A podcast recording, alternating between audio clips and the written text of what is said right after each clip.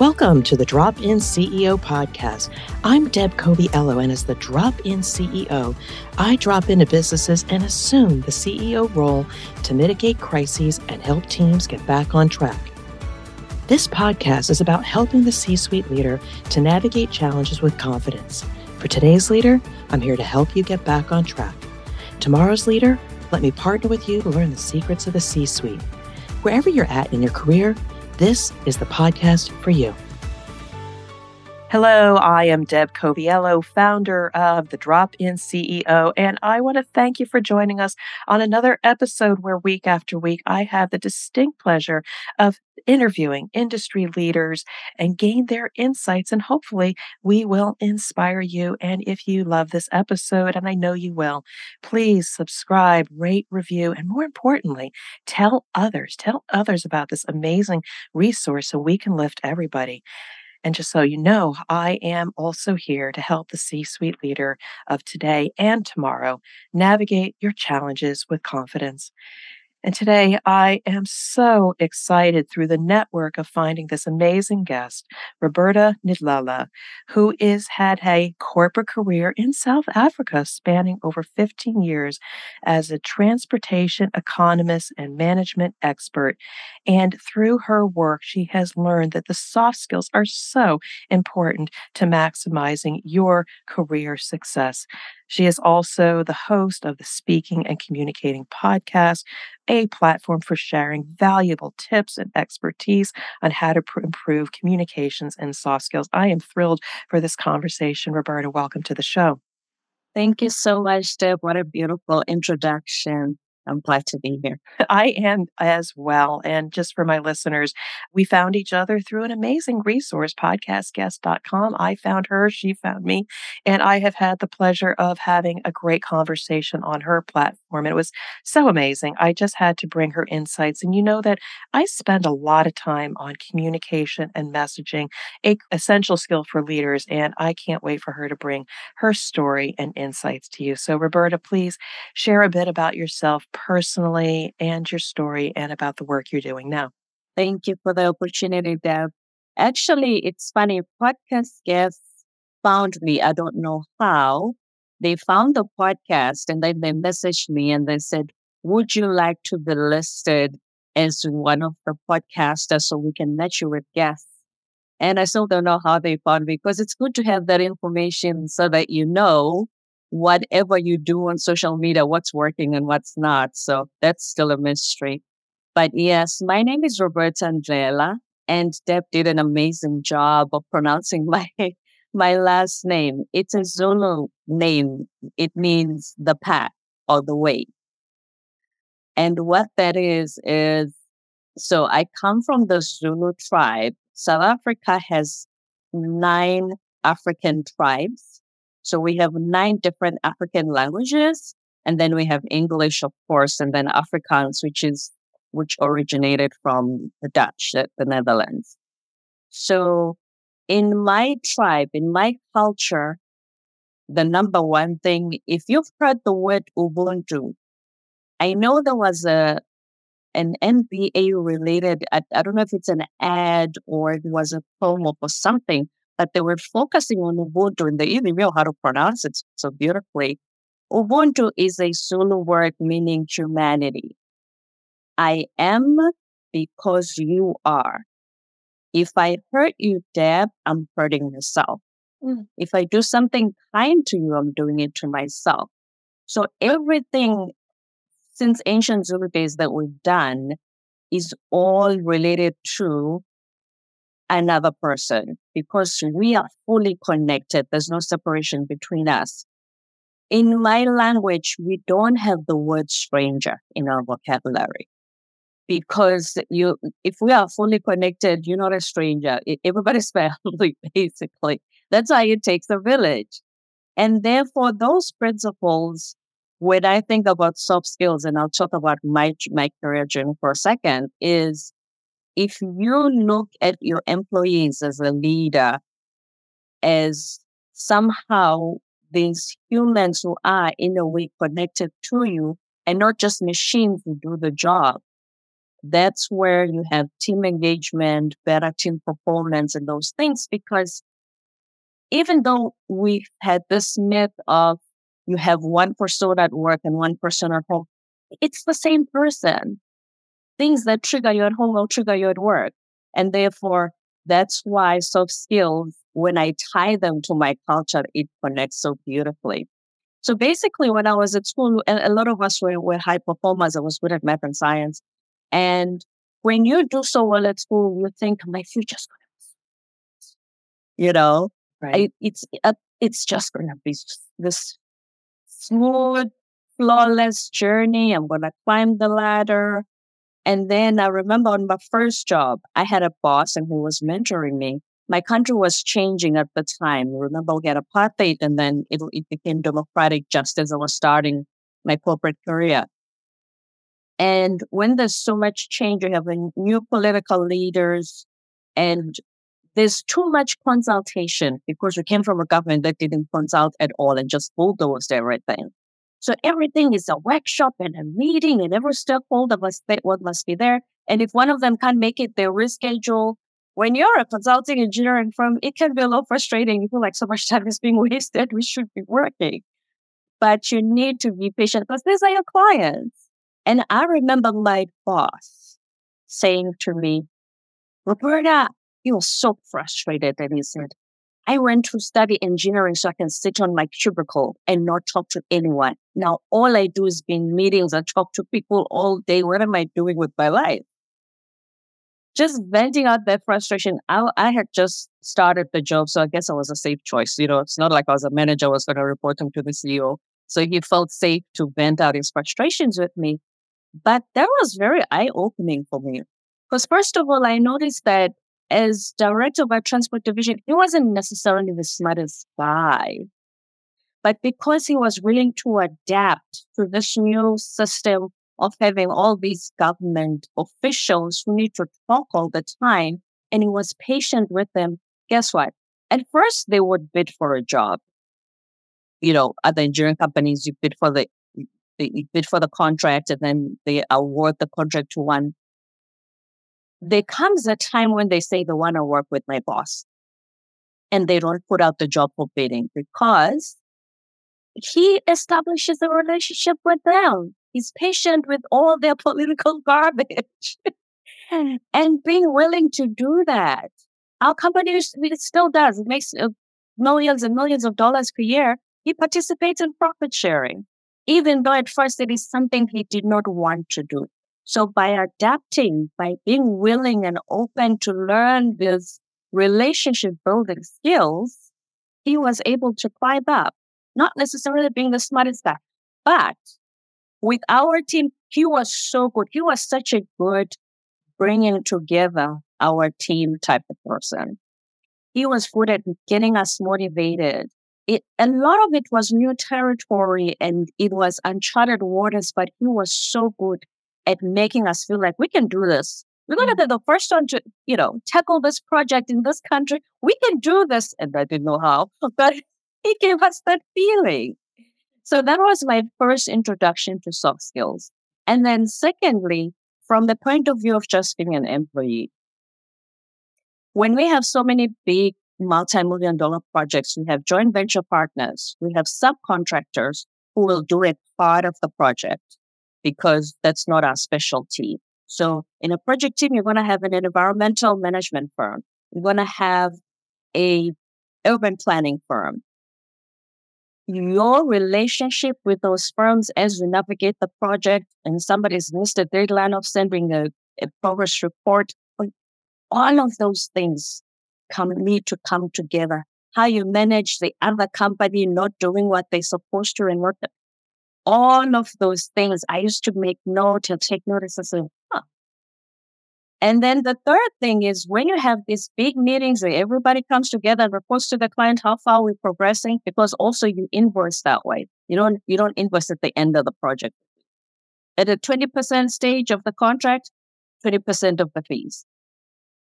When you speak up in those meetings, you don't know who's listening and who's noticing you.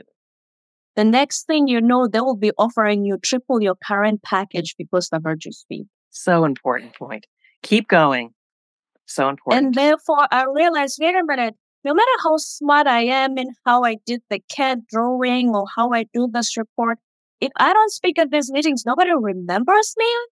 Why didn't anyone tell me that? I thought just being smart at school, my career was just going to be this. Those are the things people never get told at colleges and universities. And that's why I've made it my mission to highlight this. And then the last thing is, then after 15 years of a corporate career in South Africa, I went to South Korea. The last decade I've been teaching English. They don't speak English, different culture, so many culture shocks. But here's the thing. I always say you have two types of foreigners or foreign teachers in South Korea. You have those who will say, I chose to come here. If I let these culture shocks, some of which are uncomfortable, if I let them teach me something about myself, and if I'm open to learning about this culture and adaptation again, whether you're in business, whatever it is, adaptation is so key. And adapt to the way they do things. First of all, I come from the Zulu culture, which is, if I come to your house, Deb, I must respect the rules of your house. Even if I don't agree with them, but it's in your house, under that roof, I do things the way Deb says they should be done. So if I'm there, I will adapt. I will find the good in the experience, and you will be amazed how much you grow as a person. Then you have the type of foreign teacher who says, this is not how we do things in my country. This is uncomfortable. And they do what they call a midnight run, meaning you leave South Korea without even telling your school that you leave it because it's just so uncomfortable. Mm-hmm. And you just go back to your country and you're done. So you have a choice. Do you learn to adapt? Because the skills of learning to adapt in another country are the same skills you will apply. Look at all the technology, all the AI. Any company that hasn't learned to adapt, they will tell you what the repercussions are.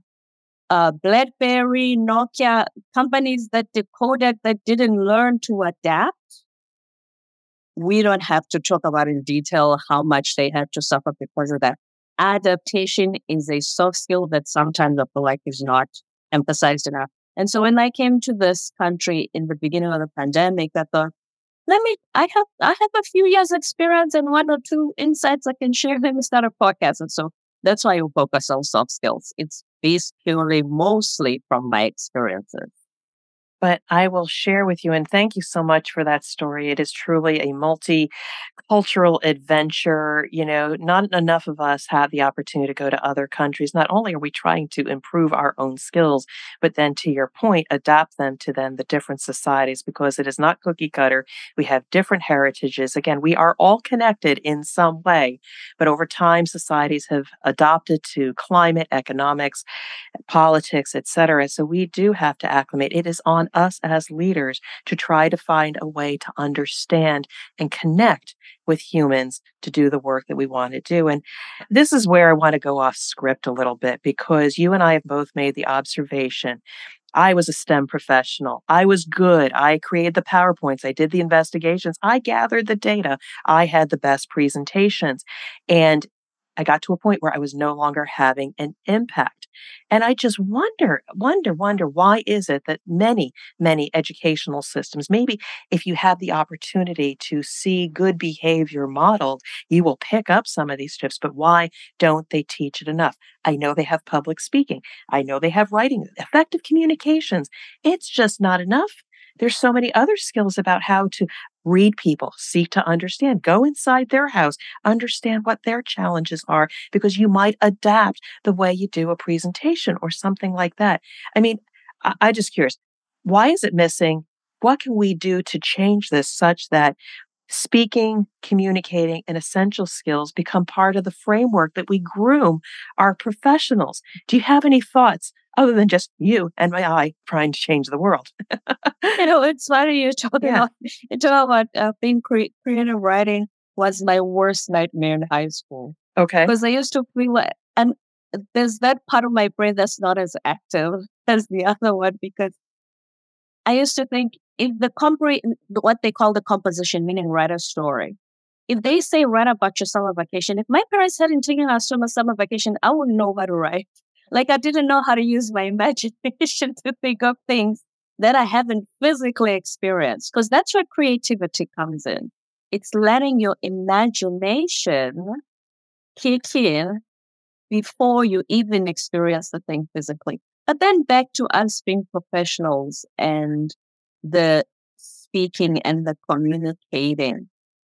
We need technical skills. And I always emphasize this because a lot of the time they think just because I talk about soft skills, transferable skills, I'm like, oh, no, you don't have to do your, no. You do need to still know your work.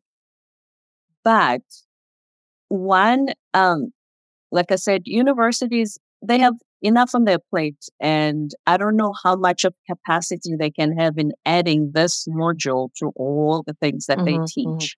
And the question then becomes, is it the individual's responsibility to go to extra classes? Because there's a lot of, you've got your Toastmasters, you've got your public speaking groups that gather in your neighborhood. Is it your responsibility to do that while you are studying? Or do you wait until you find the job? But then to find the job, the skills we talk about, you want to meet them at your job interview. You make a really good point. And if I had to think about my own experience, I had to want to improve myself, improve my communication and effectiveness. And I think along the way, most of it, I looked for people that had the right characteristics, or I took the Toastmasters or that effective speaking communication, and then just observed what others did that worked well, and then started adapting those techniques in a way that made sense for me, so that when I spoke, communicated, messaged, and also saw the desired outcome so I could reach the desired outcome, I started honing those skills out of survival, because I was one of those A1 personalities. I want to get the result. And at some point in our career, our technical capabilities no longer serve us. It's these essential, these soft skills, the communication skills that are what's going to take us to the next level. I wanted to take a moment to remind you that a recent study showed nearly 60% of leaders feel depleted at the end of the day. And this feeling is a key indicator of burnout and makes it difficult to lead and inspire others. If you've ever experienced that restless exhaustion, you know why CEOs are amongst the most likely candidates for experiencing job frustration. I wrote The CEO's Compass, your guide to get back on track, to confront those feelings and create a plan that is sustainable for you and your organization. I created a 7-point assessment that will help you figure out your problems in days, not months. And it includes so many resources, worksheets, videos, and much, much more. If this is you, please head over to my website, dropinceo.com, and click on my products, The CEO's Compass, and order yours on Amazon or other outlets. And now, back to the conversation. So, if I had to think about this, if you had to prioritize as people came into your life, or who you coach or who you see, what are maybe the top 1 or 2 skills that, or tips that you can provide right now that can apply to any senior leader or somebody up and coming? Where do you see the biggest challenges? What can we do to improve? A few tips right now, because we want to provide a lot of value.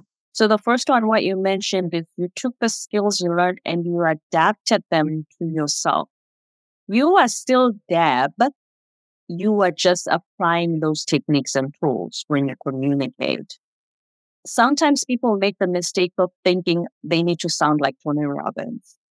That's not what we're going for. Be yourself. You're not going to connect with audiences if you are this theatrics trying to be something you're not person.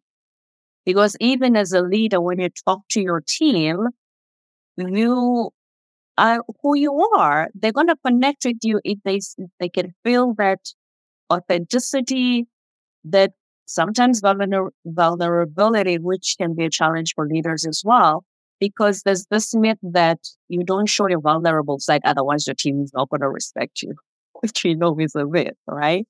But obviously, there's no oversharing. There's discretion to be exercised in that. And then secondly, when you are self-aware, it helps you understand others.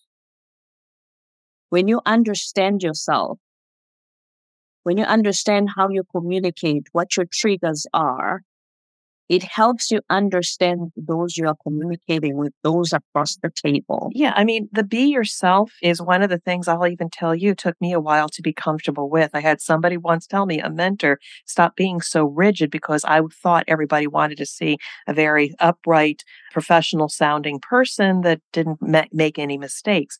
And he says, you just got to be yourself. So again, I talk a lot with my hands. I can talk fast. I talk with my eyes. I make all kinds of gestures. I flub my words. And even though I apologize for it, I'm not going to go back and re-record. That's who I am. That's what makes me, me. And so people at some point, a little bit of this psychological, be comfortable with yourself because your energy will come through and then people will want to connect with you because they see who you are at the core. Not perfect, but somebody trying to message and connect with you. But the second point, understand it by understanding yourself, it'll help you to understand others. Just tell me a little bit more about that because this is some of the deep work we need to do with ourselves. Well, because here's the thing. If I understand how I communicate, then I'm open to understanding the nuances and the deeper layers of why one of my team members was triggered just because I asked them when the report was done and they weren't ready. Or if there's conflict between my two team members and they bring it to me, if I understand them as people, not just employees, yes, it will help to mediate and, remind each other that, wait a minute, we're still working, but hey, let's resolve this first because we'll be more productive if this, because usually conflict is not conflict. Conflict is something underneath there. It's not usually the thing that we think people are fighting about. There's an emotional trigger by someone. There's somebody feeling not heard, or since they've been in the company for 2 years, they've always felt like their work is not recognized. There's always something underneath there. And unless we take the time before the conflict actually happens to get to know the person personally, we don't have the tools and skills that you try to bring out, that when we do have to bring people together to have a conversation, to move something forward or resolve a conflict. This is data for which it helps us to answer a question or how to set the stage to put people at calm so that they will bring their best forward and understand why is there a gap between what we expect and what we are or are not getting. Some people might want to be able to share stories. Some people want to be called upon because they might not speak up. There are different things we need to know about the people and their comfort. That's what leadership is making people feel comfortable even if things are not comfortable. Right. And Here's the beauty of today's, I started working in 1995. Look how much has changed. There was no internet back then, or was it just starting? I remember we had those hotmail address. Yeah. But what I'm saying is things have changed so much that we used to think leaders know everything. They're just going to ask us to do what they think we know. It was never this back and forth relationship of there's something they can learn from the younger generation as well because of technology. And if they are open to that, and if you're a leader who thinks he knows everything, there's a self-awareness element that's missing there. And you're not going to be open to what the younger generation in your team can bring to accelerate results. Yeah, I love where this conversation has gone. It really at the nature, starting with your heritage and connecting with humanity. We need to slow down a little bit and get to know and understand people around us so that we can adapt our styles in either resolving conflict or how we speak or communicate. If we do that, it's going to get a lot easier. But I want to move this a little bit towards now how people might learn how to be better speakers, how to position themselves. Maybe they need to introduce themselves at a networking event. Maybe they need to be able to set the stage before they go into an initiative. And a big part of that is storytelling. And some people, you and I have talked about this, feel uncomfortable about telling story because maybe they don't think they have something to tell. Help our listeners understand that everybody has a story to tell and how to overcome that fear. I'd love to know a little bit more about your insights because story can be an amazing way to communicate with humans and move forward with the work we want to do. For sure. I had a guest recently who was on my podcast, and she said, Roberta, there's this idea that the only people with stories are the ones who've had some traumatic experience, some big thing happened to them in the past. I said, wait a minute. That's why people come to me and they say, Roberta, I don't have a story. What are you talking about? I don't have a story. They think they needed a traumatic experience to then come to a position where they can package their message with that story and let that be their purpose for when they deliver a speech. It doesn't have to be the case. My guest, the one I'm referring to, she's never had a traumatic experience, and yet she's a public speaking mentor, and she helps her clients package their story, an authentic one, a real one. But she's proved that there's a lot of people in their minds, they think I need something big to happen in my life for me to have a story. Now, as an example, when we first met and I told you about my heritage, there was no trauma involved in that. It wasn't. But look how much you remembered it so much, you wanted to ask me about it today because it impacted you that much. So it didn't need a trauma element to it for you to think, the next time I speak to her about it, I really want to hear about her heritage. Because it's so unique, it's so different. And I learned from your story about the different languages, the different tribes. I did not know anything about this. And while I may not use this information, it's what made you memorable, interesting, different than any other people. And I've learned something in the process, and my life is much more richer. To your point, we all have stories because we want to connect with people and make other people's lives richer and impact them in some kind of way. Yes, for sure. And thank you for that, Deb. And then the second mistake we make is we think, like you mentioned earlier, that we are going to be judged if we make a mistake while speaking. Here's the beautiful thing about mistakes. As you said, they make you human, and you can use them to either tell a joke or connect with your audience somehow. You don't get the elephant out of the room. The problem with a lot of people, they forget one thing, which we both know. When you go in and speak, you're the only one who knows what you're going to say. That's your secret. And therefore, if you forget something, who's going to know? You're right. Who's going to know? So why are you worried about being judged or making a mistake? We have to get over ourselves. We create this fear that just should not exist. It shouldn't. And like I said, I would make a joke and actually people laugh and they think, hey, wait a minute, she actually sounds kind of cool. Maybe I should listen to the rest of what she has to say. But if you are rigid, and I'm not knocking any perfect speakers who present perfectly and everything, kudos to them. But the point we made earlier as well was, being yourself. That's what people connect with. Whether you believe in energy or not, but the energy you bring, which is you, through the stage, that's what people are going to connect with. So please, let that shine forth instead of thinking, for them not to judge me, that this is something I'm not. That, trust me, they are not looking for that. They're looking for you. I love your words. I love your energy. And also, I don't know. First of all, I'm so grateful to have you in my network because I think the work that you're doing to elevate leaders is so important to eliminate the fear, give us the tools we need so that we can get the work done either individually or through others. And I want people to get to know you, but tell me a little bit more now as you're building your offers and building your business, and you have an amazing podcast here. How are you now in service to others? Because if there's somebody out there that likes you, likes what you say, I want them to be able to connect with you. And what are those things, and how can you potentially help prospective people that want to maybe invest some time with you? Thank you for that. I have a friend who's an engineer, and I remember I first asked him, I said, what do you think of speaking skills and communication skills in your field, and how does that work? Who gets promoted? He said the same thing that similar to my experience. He said, I find that a lot of us are nerds, so we are usually introverted. But I remember this last sentence.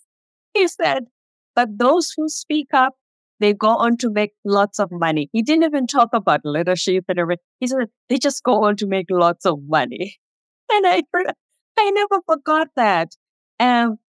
The first thing, as we said, communication skills, because one, a lot of tech professionals, because they're so brilliant, when they present to an Amazon executive who's never been in tech, they will speak tech, they are brilliant tech, and the Amazon director sits there thinking, how's this going to help Amazon? Because I don't understand half of it. Right. So one thing we will help you with is to package your presentation such that you have just enough information to show them, okay, you know what you're doing, but also the message for them to decode themselves as regular people, not tech experts like you are. And then secondly, this is a confidence example. Confidence, when you speak, shines through in that even when you're not the best person in that field, you sound like you are because you're so confident and you truly believe in what you're saying. And confidence will affect your career. Let me give an example of my cousin. He's currently in the Netherlands. When he was in South Africa, he studied computer science in the early 90s when we started university. And he stopped at bachelor's and he started working. So to this day, he has a bachelor's.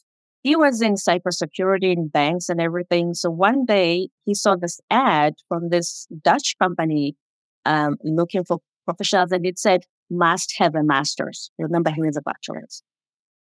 Guess what my male cousin did, which most of us females don't do? He applied. He has a bachelor's. He applied. They give him the job. He goes to the Netherlands for 6 months. He's so good at what he does. When he goes back to South Africa, they organize for him and his girlfriend to move to the Netherlands permanently. And he lives there right now. A lot of us females, we might have a PhD and the job says you need to have a master's, and we are still not confident enough to apply. So a lot of mindset, having the confidence to say, I may have to learn a few things, but I am confident I can do this. I am confident to communicate a message, even though I'm not the expert, because my role is to achieve an outcome, to connect with people, to get a particular result. And if we start engaging, because we're starting a trusting relationship, I'll bring the subject matter experts with me that can answer that high technical stuff. So important. Yep. That's such an important nuance versus just speaking. It's about connecting. It's about the confidence, because again, you then will be pulled into other circles and other areas because you exude that confidence, and that's leadership.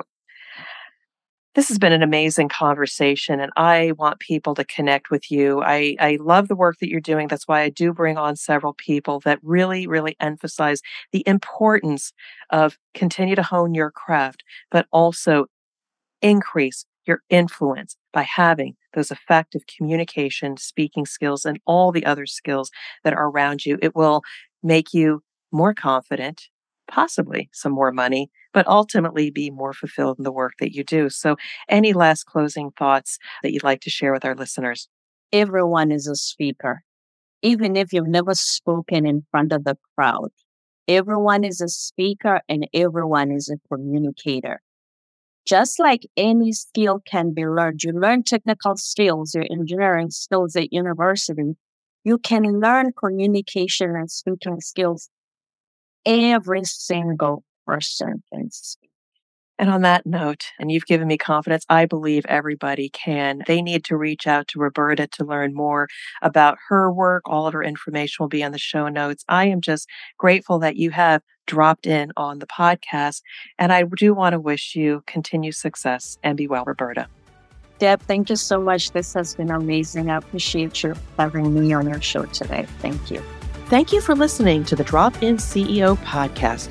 I hope you are inspired by our conversation and can apply what you heard to your business or career goals. If you found this valuable, please share this show with at least one friend who will find it useful and inspiring. When you share this podcast, it allows me to continue to help C-suite leaders of today and tomorrow to navigate their challenges with confidence. To connect with me or learn more about the Drop-In CEO services, go to my website at dropinceo.com. And until we meet, I wish you well and much success.